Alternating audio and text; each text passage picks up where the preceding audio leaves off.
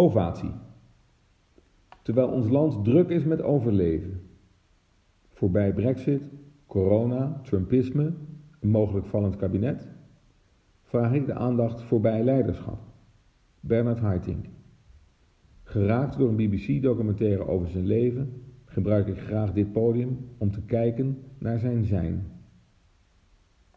Het geheim van Haitink is ondefinieerbaar, maar vereeuwigd in de vele opnames en getuigenissen van zijn talent om muziek te vertalen naar muzici en publiek.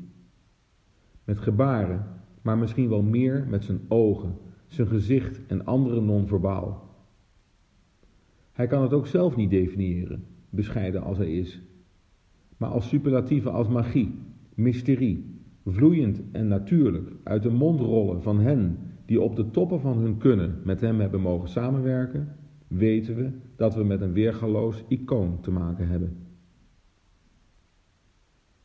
Omarm het orkest zonder het te verstikken, zegt de inmiddels 92-jarige dirigent, die fijntjes het verschil uitlegt tussen dirigeren en musiceren.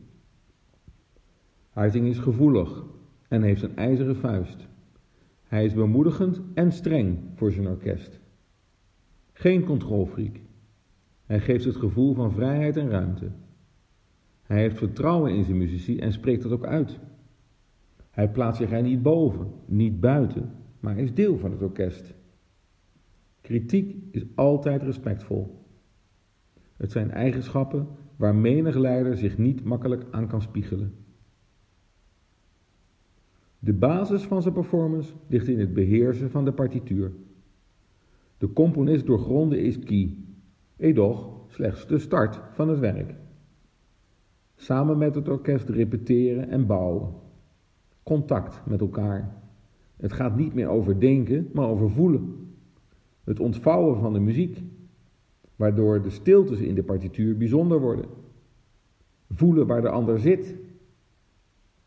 Het moment waarop het verschil tussen volgt het orkest de dirigent of volgt de dirigent het orkest wegvalt, geven muzici en dirigent zich helemaal over aan de essentie. Een love affair. Voor sommigen het mooiste dat er is. Voor anderen zelfs vrede. Haitink heeft die kunstvorm zijn leven lang nagestreefd. En dat ging niet vanzelf. Hij kreeg het niet van huis mee en werd er als jongetje onbespot. Docenten dichten hem geen talent toe.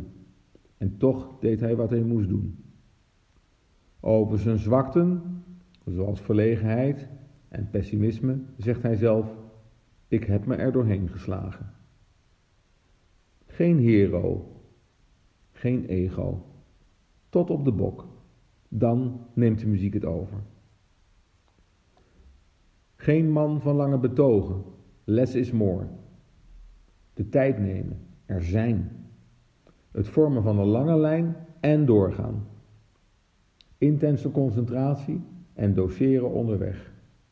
Met het eind in beeld.